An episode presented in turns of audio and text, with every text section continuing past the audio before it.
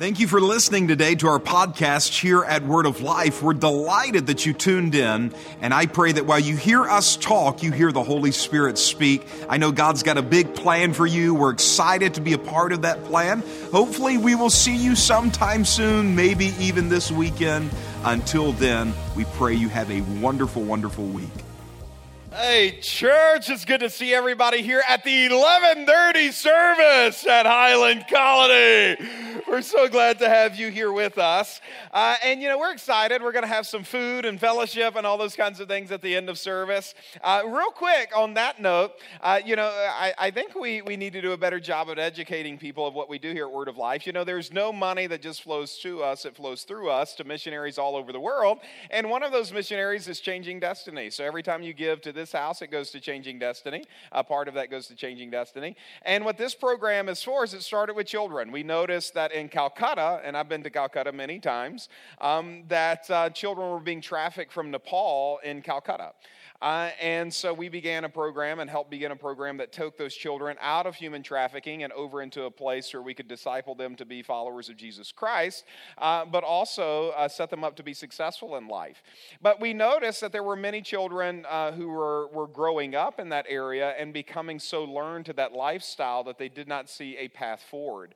And so, how many of you know that God wants to save you from trauma? But how many of you know that even if you have gone through it, God can redeem your life, pick up the pieces of it, and remember you? Uh, and so we didn't want ladies feeling like that their life was irredeemable, that that is actually the message of Jesus Christ, that Christ can redeem you no matter where you find your life. And so we began a, a program that takes these ladies and trains them on how to do hair and fix nails and make coffee and all those types of things so that they could find employment uh, that was a different lifestyle. And we have seen God come in and transform the lives of, of hundreds of ladies, and then we paid to have uh, that development and, developmental center built uh, so that they could take these ladies and begin that training process. But you did all that through your radical generosity to this church and to this house. So give it up for yourselves, Word of Life. That is what you did. Uh, and speaking of giving, uh, you guys know that around this time last year is when we started having physical services here at this campus. So today marks our one year anniversary uh, as a church at this campus. Uh, and uh, when we were given the church, it had about $1.97 million worth of debt. We started a, a generosity project entitled uh, Mission Accomplished, where our mission is to pay off the debt of Highland Colony. And I am pleased to announce that the last time we updated you guys, it was like 637000 over the span of, um, which is not bad, 1.97 million to 690, uh, you know, 7,000. It has now dropped all the way to about $400,000, uh, which is amazing amazing. Uh, and we honestly believe by the end of summer, we are going to be 100% debt free at this campus by the good hand of God. And so we want to say thank you uh, to everyone who has helped us with that project. Uh, now, like I said, today we are going to uh, have lunch and fellowship, and I can't wait to eat and meet with all of you guys and just say hello and shake your hands and hear your stories and your testimonies. Uh, it's a beautiful thing. But uh, before that, I have something on my heart that I want to share that I believe has come from God uh, to us today to just nourish our souls and give us strength for this journey of life.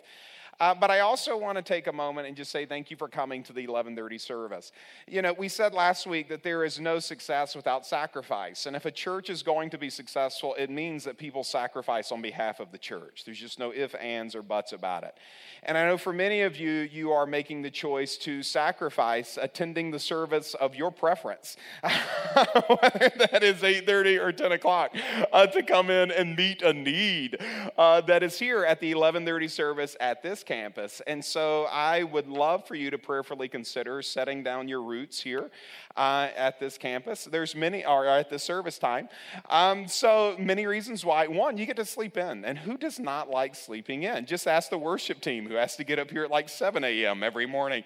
Uh, an extra hour helps. Uh, and so out of that, you get to sleep in. Secondly, by the time you get out of service, the lunch crowd is kind of diminished. And now you get to come in after, and there's a little less wait time. So out of that, it's a win win no matter how you cut it. And you get to serve the church uh, in this way, just by making a simple little change in how you adjust that schedule. And so I just want to say thank you in advance uh, for those of you who are making that decision. Let's open up our Bibles today, uh, if you brought them, to the book of Acts. Uh, we're going to read Acts chapter 28.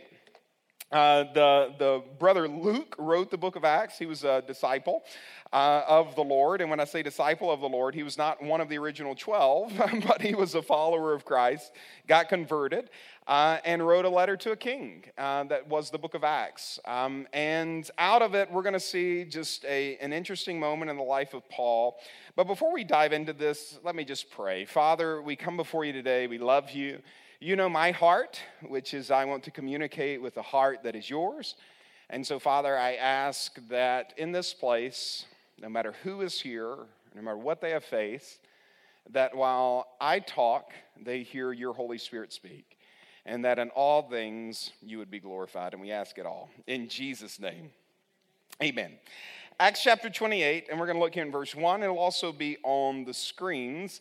Uh, a little bit of knowledge before this moment. In Acts chapter 27, you see Paul go through an awful season of life.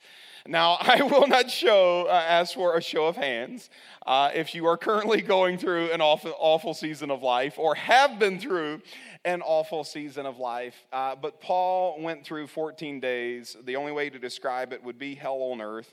He was caught in the middle of a boat, in the middle of a storm, and he literally thought he was going to die. Uh, there was so much pressure that everyone on the boat thought that they were going to die. They were losing things of value. This was not a pretty picture. Uh, and they survived and then you know landed on an island in the middle of nowhere called malta and i want to look at what happens next so we'll look here in acts chapter 28 verse number 1 and when they were escaped meaning that horrible storm that lasted 14 days uh, they knew that the island was called Malta. And there were barbarians. So there's that, too. There were barbarians, uh, but thankfully they were kind. And they saw that they were cold from the shipwreck and the rain. So they kindled a fire uh, and got them out of the cold. Verse 3 Paul decides to help the bar- bar- barbarians build the fire. So he's gathering a bundle of sticks and he, he laid them on the fire. And there came a viper out of the heat and didn't just bite him, but fastened himself to Paul's hand. It's like, what? And verse 4 And when the barbarians saw the venomous, I love the King James, when the barbarians saw the venomous beast hang from Paul's hand, they said among themselves, No doubt, this man is a murderer, whom though he did escape the sea, yet vengeance suffers him not to live. No doubt he must be a bad man to go through something this bad. Uh, like there's no other way to explain all of these bad things in Paul's life other than to explain he must be a bad man, made mistakes, because this much bad is happening in his life right now. Uh, have you ever seen anything bad happen to you? Uh, it could be an economic crunch of things aren't working out financially the way that you thought they would. And out of that, there's pressure uh, pressure on you, pressure on your family, maybe even pressure on the kids. Uh, we go through things relationally. Uh, sometimes there's just uh, things that come up in relationships. Uh, that hurt us far more than a bill could ever hurt our hearts. That there are wounds that we develop in the process of time. Uh, there are things that, that grieve us. There are things, even in the world, sometimes that we see uh, and unfortunately, it seems like we've been seeing a lot of these things more often, where we're seeing heartache in the world and pain in the world. And it's like, what is going on? Uh, for the Apostle Paul, here he is. He's just gotten out of a horrible event, like 14 days of hell on earth. He's trying to make it better, and literally a venomous beast bites him and is hanging from his hand. And everyone around him is like, You must have done something really awful to make it through all of that and now to be facing this as well. Uh, with those thoughts in mind, I want to look at another passage of Scripture. We'll come back to this. And this passage of scripture is found in the book of First Peter, so you can turn and look at that with us if you want, and it'll be on the screens as well. But First Peter writes something, and in chapter 1 and verse 6, he writes the following. And these, uh, these verses in my life have become a guidepost. I look at these verses probably once a month uh, to just take stock of the wisdom and the knowledge that is in it. But watch what he writes here in, in 1 Peter chapter 1 and verse 6. Wherein you greatly rejoice. So we're not just rejoicing, we're rejoicing greatly. Though now for a season, if need be, you are in heaviness. Isn't that interesting? For a season, not for a lifetime, but for a season, if need be, you are in heaviness through or because of a manifold of temptations and what's going on is it's the trial of your faith. But it is more precious than gold that perisheth, though it be tried with fire, might be found unto a praise and an honor and a glory at the appearing of Christ. Now, let's take the back end of this verse and work our way up to the top. One day, everybody in here, when I say everybody in here, I literally mean everybody in here, will stand before Jesus. Uh, this is not the end when you die. Death is not the end. I was talking about this in the four year with someone. Death is not the end, it's a departure. And when you depart this earth, a new life begins, and you're standing before Jesus. When you see him, you will see eyes of love. He sits on a throne of grace, which is very interesting to me a throne of grace is what he sits on. And when you see him, uh, you will see in him the embodiment of love. Um, God is love. You can't see God without seeing his love for you. But not only will you see something, the Lord will see something in you. And he's looking for something specific. He's looking for faith. And what faith is, it's not a life void of doubts, it is the confronting of them. It is not a life void of pain, it is the confronting of that pain. And in the middle of that, it is a belief in God that remains unshaken, that remains pure. And when he sees that faith, uh, for you, you will be rejoicing in his love. But you're not the only one who's rejoicing, apparently, that when you stand before the Lord, your faith will be found honorable, praiseworthy. Your faith will be seen as something that is worthy of giving thanks. And he says the way your faith gets that way is it is tried with fire. Now, uh, it's funny to me how oftentimes, especially in full gospel Christianity, we like to, which full gospel just simply means we believe the whole thing. so we do, we believe the whole thing uh, from Genesis to Revelations, we just believe it fully.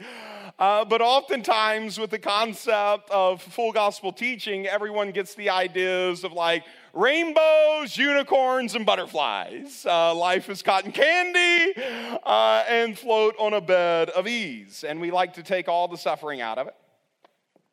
Uh, which is, is true in one sense of you have a God who loves you. And like any loving father, um, he never wants to see his children suffer. But in this life, you will have seasons. Scripture tells us this in the New Testament. It does not shy away from this fact. You will have seasons, not lifetimes. It can be a lifetime, depending on what you do in the season. But seasons of manifold temptations, like literal seasons of like this happened, then that happened, then this happened, where you ask the question, what is going on? Or, why is this happening to me? Which is honestly a valid question. Why is this happening to me? Uh, is probably a decent question to ask in most situations because uh, we say this often, but it bears repeating. Uh, for me, it is not burdensome to be repetitious, and for you, it is safe. Uh, good times mask bad habits. Um, in good times, it masks bad habits.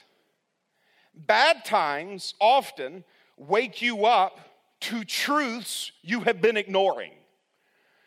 Uh, so in good times, swipe, swipe, swipe, charge, charge, charge, credit card. It's a blessing. Bad time, it's like, oh my gosh, I need a budget. Like that truth was always there. Uh, but in good times, it masks bad habits. Bad times wake us up to truths that we have been ignoring. So sometimes the question, why is this happening to me, is a valid question because there is something I need to learn. But other times, the reason why the snake is hanging from my hand is not because God is mad at me. And it's not because I need to learn anything from this. It is because at the end of the day, there is a thief who comes to steal, kill, and destroy. And we as Christians cannot afford to be ignorant of his devices. That we have something in our life uh, that hates us uh, and wants to destroy us and wound us. And like a good shepherd, Jesus tries to lead us away from this sheep, but there is a wolf. And make no mistake about it, there is a wolf. So, out of this, our faith often is tried. Your faith will be tried by people. If you haven't figured this out uh, yet, welcome to Christianity. Uh, today, you're going to get an education as to what's been happening to you. Your faith will be tried by people. When you come to church, you're going to hear principles on forgiveness and gentleness and kindness, uh, kindness and long suffering. Uh, and goodness and meekness. And then you're going to meet somebody uh, who definitely tests you in all those areas. You don't want to be meek. You don't want to be forgiving. You definitely don't want to be patient or kind. And so your faith will be tested by people. Has anybody in here ever had your faith tested by a person? Uh, what you believe uh, was tested. And it's like, I don't want to love you. And I definitely don't want to turn the other cheek right now. In fact, I'd like to slap you back. Uh, so, out of that, our faith will be tested. But, but, and we know this to be true, when we take our faith through that fire and we practice our Christianity, and it becomes more than just something that we've taught, it becomes something that we are, we're more forgiving. We are more kind. We are more gentle and easy to be entreated. And we come out pure from that fire. Sometimes our faith is not tested by people. There, sometimes it's tested by God, that God comes and knocks on the door of our heart as Abraham and asks for Isaac, and it's something precious and we don't want to give it. But he's trying to refine our faith and to see what do you love more? Do you love me more? Do you love Isaac more? And he tests us in that area to see if we love him more than the thing that He gave us. And through doing that, our faith is refined and we come out more consecrated, we come out more holy, we come out better because we were taking our faith through that fire. Our faith will be tested. Paul's faith here uh, was going through manifold temptations. His faith was going through this test and trial because of the direct disobedience of somebody's conscience. And maybe some of you have had this happen in your life of God dealt with your heart. And when I say dealt with your heart, I'm not talking about like God like thundering from heaven of like, Joel, don't do this, but you had like this rubbing on the inside that maybe I shouldn't take my life in this direction or go there or listen to this, and you took your life in that direction anyway. Uh, Paul in Acts chapter 27, before the shipwreck, before the craziness, before all of this pain, snake fastened on his hand, like before any of this, he's about to get on the boat, and you can read this in Acts chapter 27, and he stops and he's like, I perceive that if we get on this boat, it could cost us the ship, all of the supplies on the ship, and probably will cost us our lives. So everything you read in Acts 27 and 28 was not God's will. None of it was God's will. None of it was God's plan. Not a lick of it happened the way God wanted it to happen. God wanted Paul to go to Rome, not Malta. Malta was not on God's radar. Malta was not God's plan. In fact, God was trying to deal with, uh, with his heart, with Paul's heart. Don't get on that boat. Um, and Paul tells people in his life this belief that we shouldn't get on this, but they violate their heart at the expense of their head. Uh, their education takes them away from their heart, and they walk by what they see and not by what they believe. They, they walk by reason and logic. They eat from the forbidden fruit again and take of the knowledge of, well, seems good and it seems bad if we would stay now, but it seems okay if we would go then. And in all their ways, they don't acknowledge their heart, but they lean on their own understanding. And it takes them into the middle of a storm that almost killed them. And so Paul's life is in this moment of he is in a storm and a manifold of temptations uh, because of the direct disobedience of people in his life but when he finally gets out of that, he's just trying to be a good guy and help the barbarians. Like this sounds made up, but like this was real life. He's helping the barbarians build a fire for all the people who are cold because they've been in water. Uh, and while he is building the fire, a snake latches onto his hand.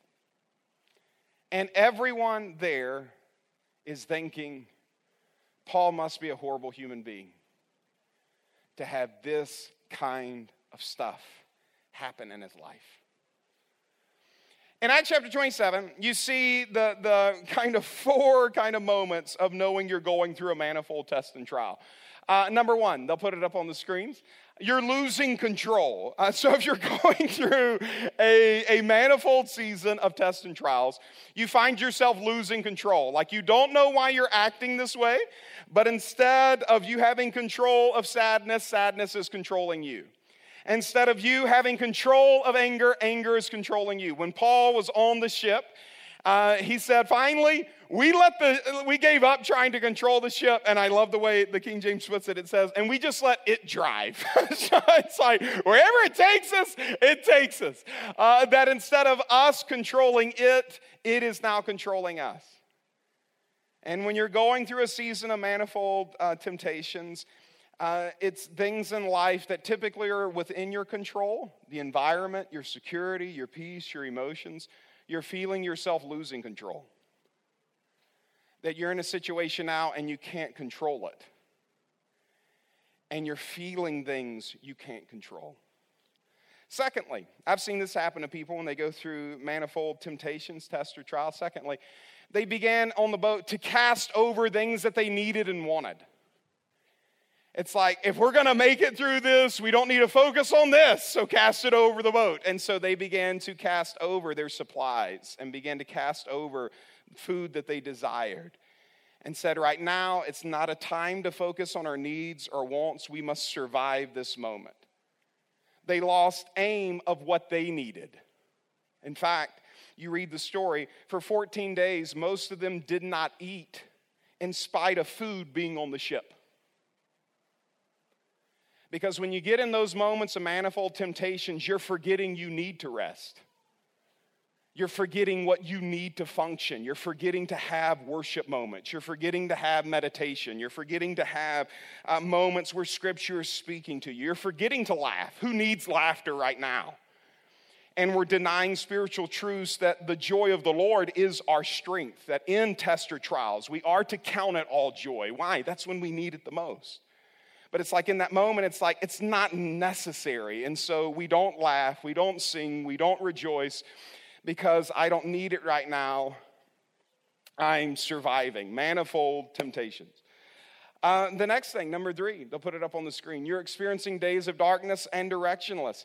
Uh, here we see uh, they're on this boat, and the Bible tells us in Acts chapter 27 for three days it got so chaotic and the storm was so thick that no one could tell if it was actually day or night.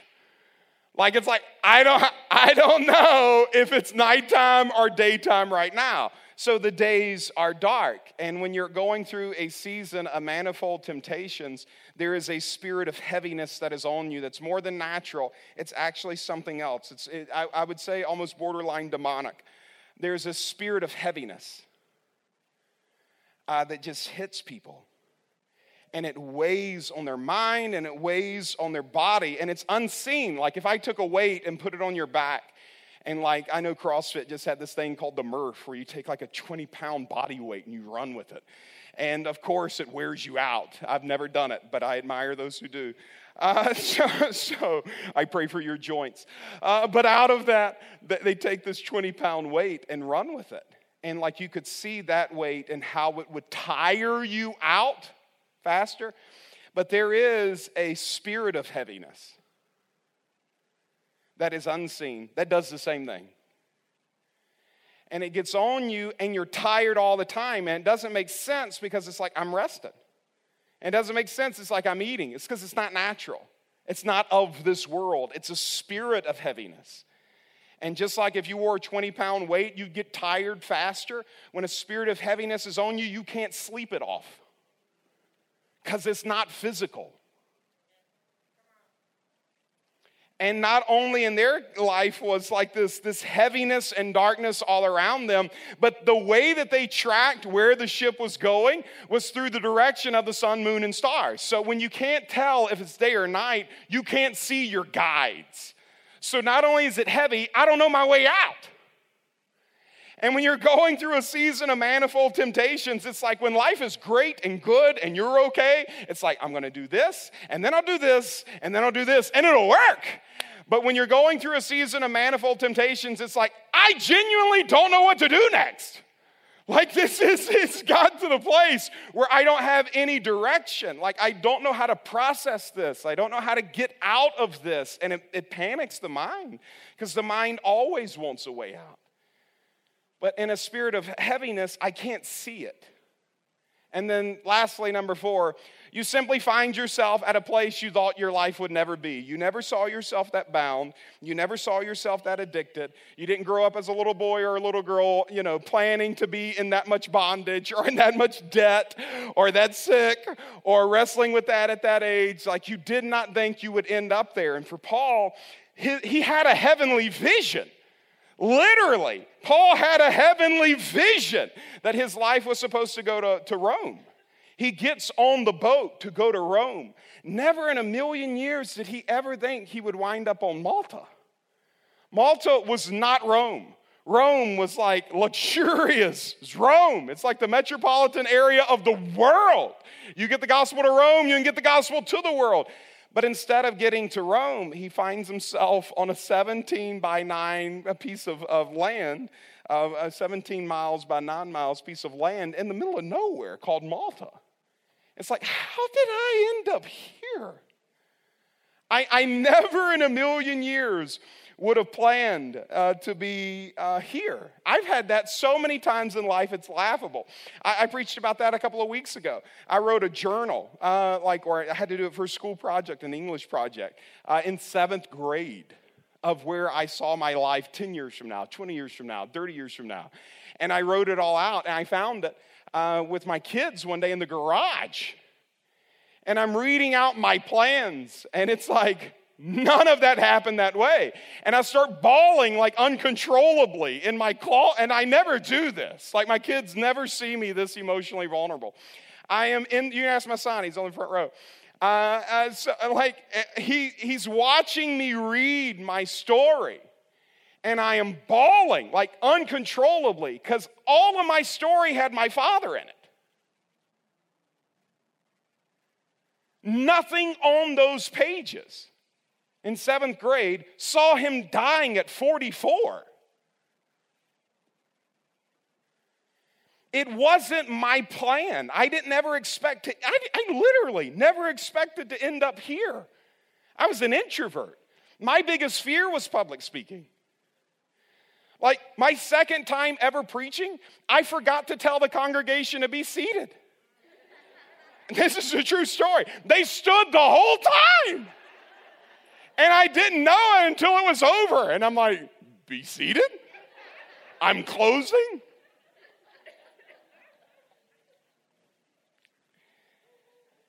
And when you're going through a season of manifold temptations, you didn't see this. You didn't plan it.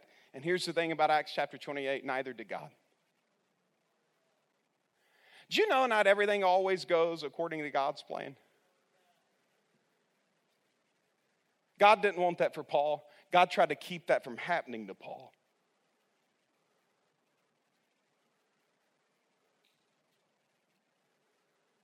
Jesus is, is coming to Peter and saying, I don't want what's about to happen to you to happen to you.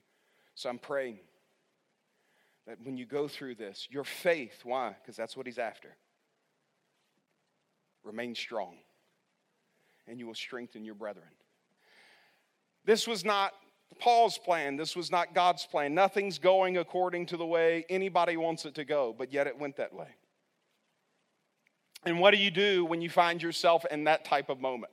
What's it all after? Your faith, your conviction in God. I'm not talking about uh, like a, a, a type of message you may have heard from a quote unquote faith preacher. I'm talking about your conviction in God, a love for Him, an embrace of Him, a belief in Him that it will be even as He told you to be. That's what it's after. A couple of weeks ago, I found, found myself again at this place. And here's the thing you need to know about me, especially those of you who are new for the church. Every time I preach, I will tell a life story, unless I genuinely don't have one, at which point I see, like, I need to live this better so I get a life story I can share with you. Uh, because for me, this is not something that is, is done for a career. I never wanted to do this. But I have a brand of Christianity that works for me. This is not preacher hype. And I know uh, everyone has a different brand in terms of how they process scripture. For me, years ago, the Lord asked me, read through the New Testament and act like no one ever taught you about it and live that way. And so I, I began endeavoring to process my beliefs through that lens. And what I'm doing works for me. I'm not broken, and neither are my children. My children love the Lord Jesus. Perfect? No but they love the Lord. Um, me and my wife, we love each other deeply and passionately. And so I, I, try to process scripture in a way that it will work for you and then model it myself to see if it works. Because if it's not, I need to modify my doctrine. Um, and so out of this, I found myself again a couple of weeks ago at an Acts type of 28 moment, and, I, am like, what is this snake attached to my hand? Like, I did not see this coming, in the words of Jackson. I did not see this coming. Uh, and my mom, I got a phone call. I was having a um, staff meeting, and my mom um, uh, was in a car accident. Uh, my stepfather called me twice. He power called me. Has anyone ever power called you? It's like they call you and then like they didn't pick up. I'll call her again. It's like I didn't pick up the first time. Anyway, I'm kidding. Not really. Uh, but it was rare for for someone to for him to power call me and to call me twice. I'm like something's up. And so I called him back right after a meeting. He told me your mom was on her way to your sister's house and it was raining, and her tire slipped off the road and hit a culvert, flipped, and she's in the hospital. Uh, long story short, um, she broke basically her whole left side, like six ribs, shoulder, pelvis, and her L2 vertebrae. And so, out of that, as a miracle, she was alive. It was even a greater miracle, she wasn't paralyzed. Uh, and the doctors went in and put in rods and screws and all of those types of things. I forgot to tell the other services she's doing fine. so like everybody else after service, like, how's your mom? I'm like, I left that part out of the story. So she's actually getting out of the hospital uh, uh, next week, which is great. Uh, so, but uh, we were rotating days because of COVID you can only have one person in there a day, which is just so taxing for everyone. Um, and thank God for good nurses and doc. Can we give it up for our nurses and our doctors and sheesh.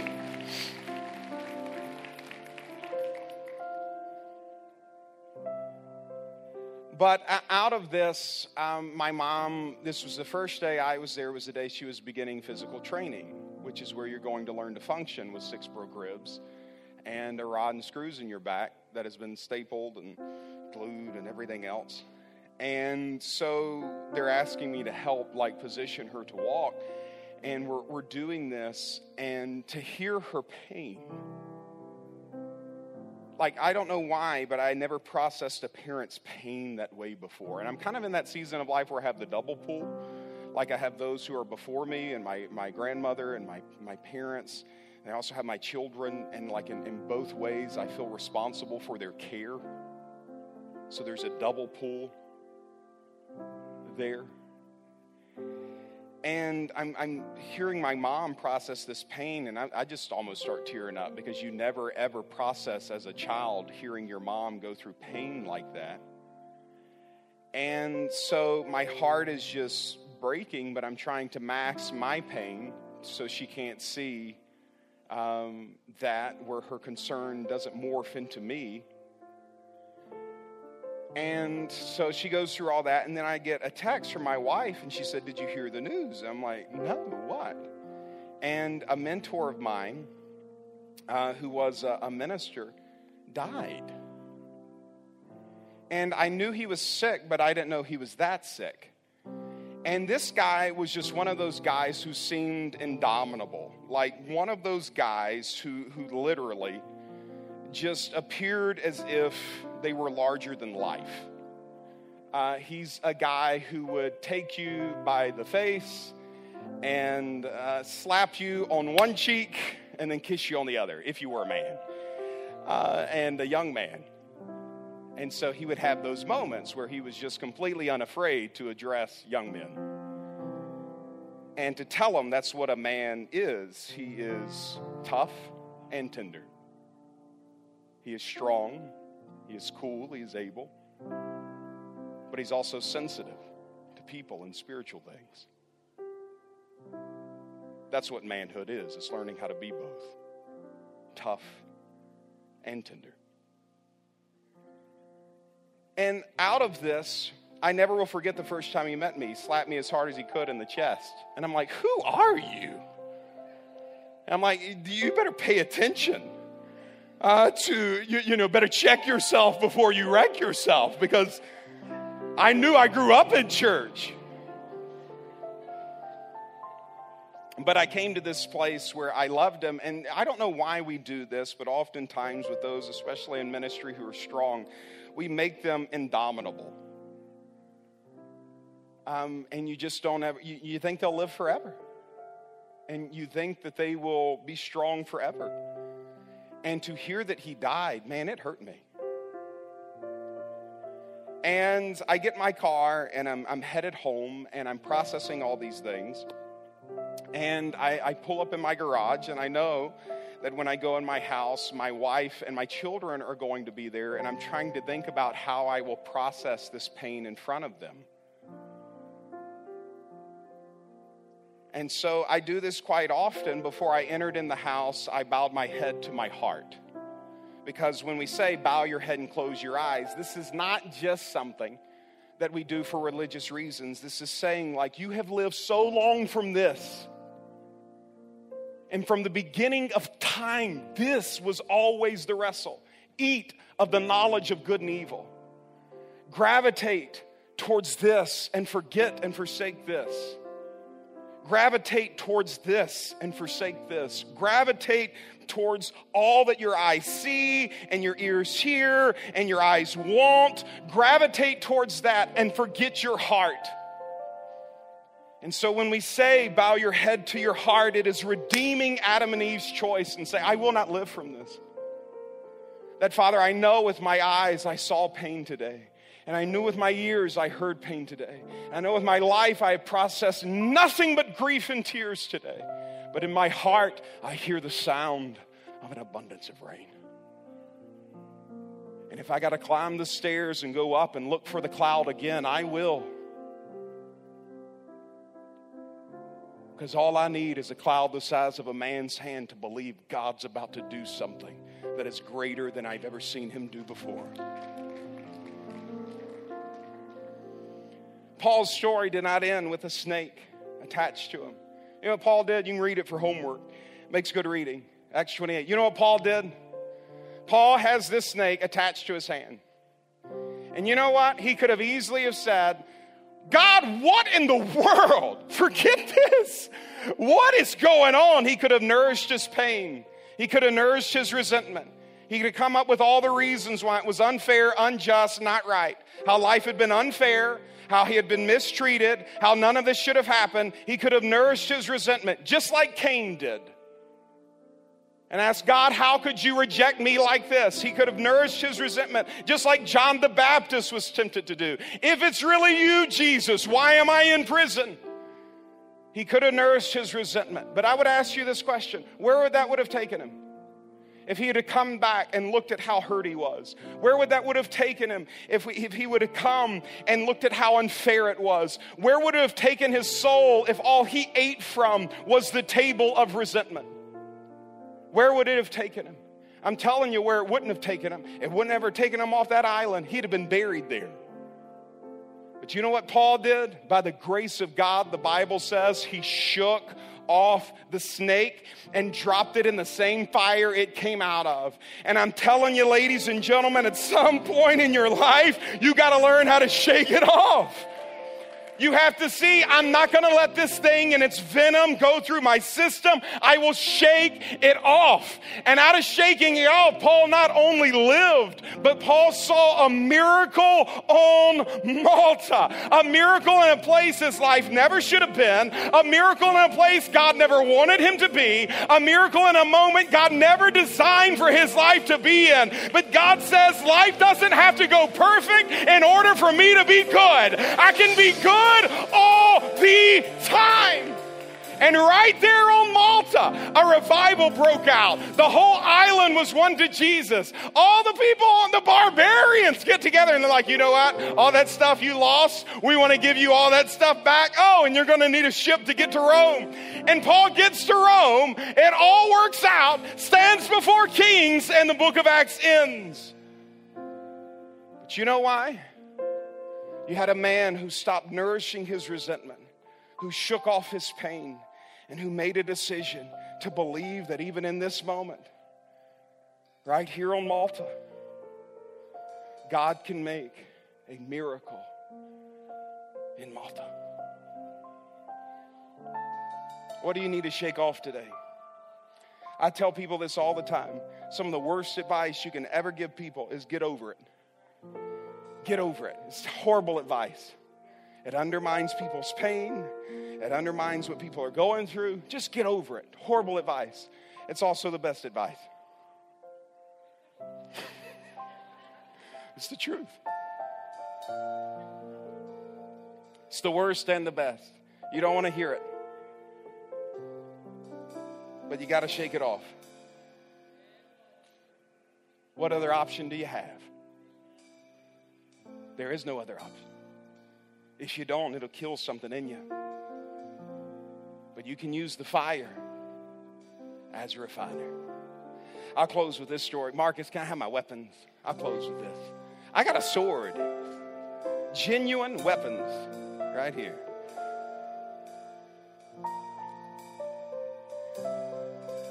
Um, we, we have a family who's here who's just near and dear to uh, my own. And um, they've walked through fire recently. Had a, a loved one who passed away. She was a mother and a wife. And she passed. Death is not a departure, our, our, our death is not the end, it's a departure. And she saw the Lord's love and the Lord knows he saw her faith. Praiseworthy. But of course, death for those who go is, is wonderful. To depart and be with the Lord is far better. But oftentimes it leaves a wake in this earth. Ripple effect. And what that ripple effect always designs to do is to sift our faith like wheat. With things we don't understand, with Maltas. And we ask, why is this snake attached to my hand? And never more so in those who are already emotionally vulnerable, especially children. And the way I know that is because my father died when I was 17. So her children, one of which was 16 years old, she passed away last Saturday. Her son, who was 16 years old, woke up Sunday morning fully dressed. His dad looked at him and said, What are you doing? He said, I'm going to church.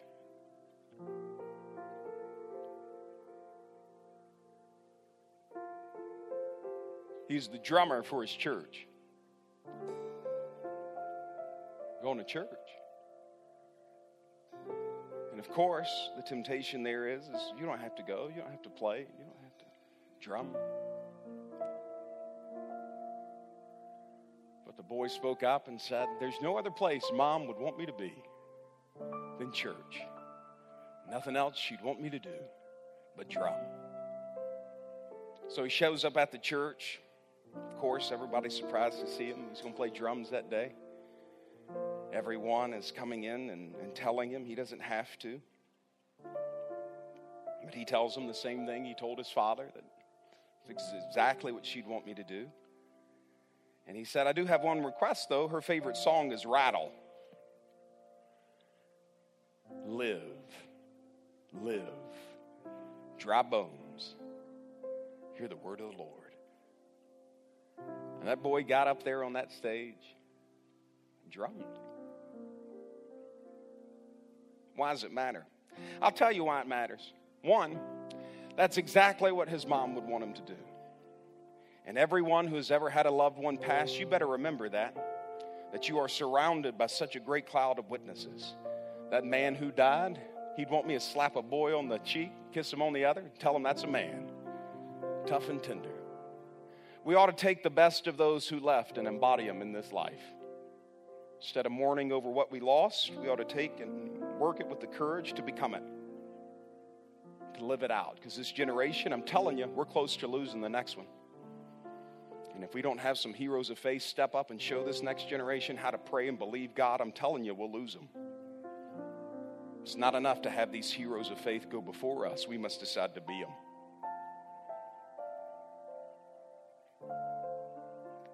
So that's the first reason why it's correct. Is he's right. That is exactly what you'd want him to do. Live that way with courage and conviction. But I'll tell you why he's right for another reason. Is because this, I'm sure in the hands of the right person, could be incredibly dangerous. But this is not near at its full potential. You take this and you put it in a fire and you beat on it.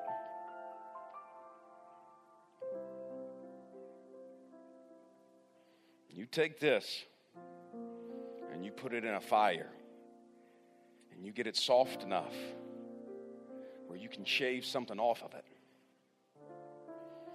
Telling you, at the end, you can have a weapon that is found unto glory and unto praise and unto honor.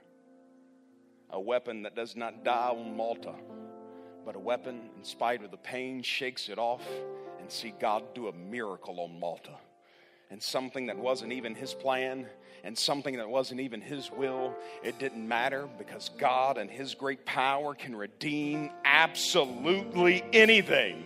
And I'm telling everyone in here, you got a choice. You can abandon your convictions when pain comes, or you can pray and sing so loud that the prisoners begin to hear you. That late in a midnight hour, we don't act like cowards or people who don't have a God. We stand up with strength and we drum our little hearts out and we sing through our pain and we worship through our tears and we act like we still have a God in the face of it all. And no, it won't be perfect. And no, we won't be perfect. But a God who is living and is strong can come in, right every wrong, answer every question in the next life, and we'll look up before Him one day and cast our crowns at His feet.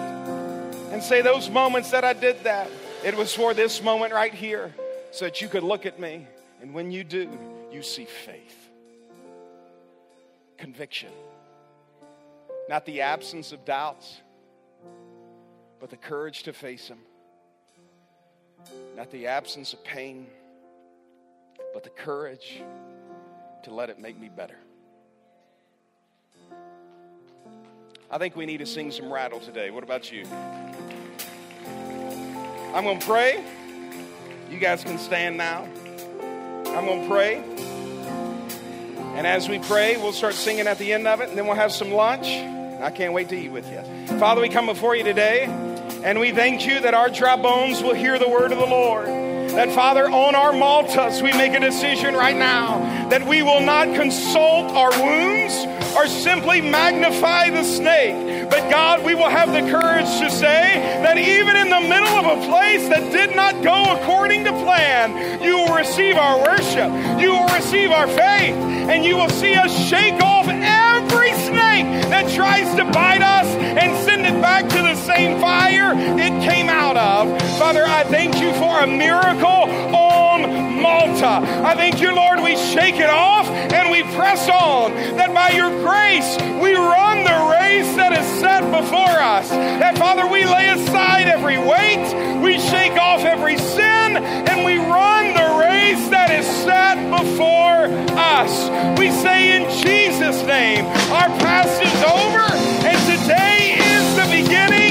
the best days of our lives. We love you, Father, and we thank you for it. In Jesus' name, amen.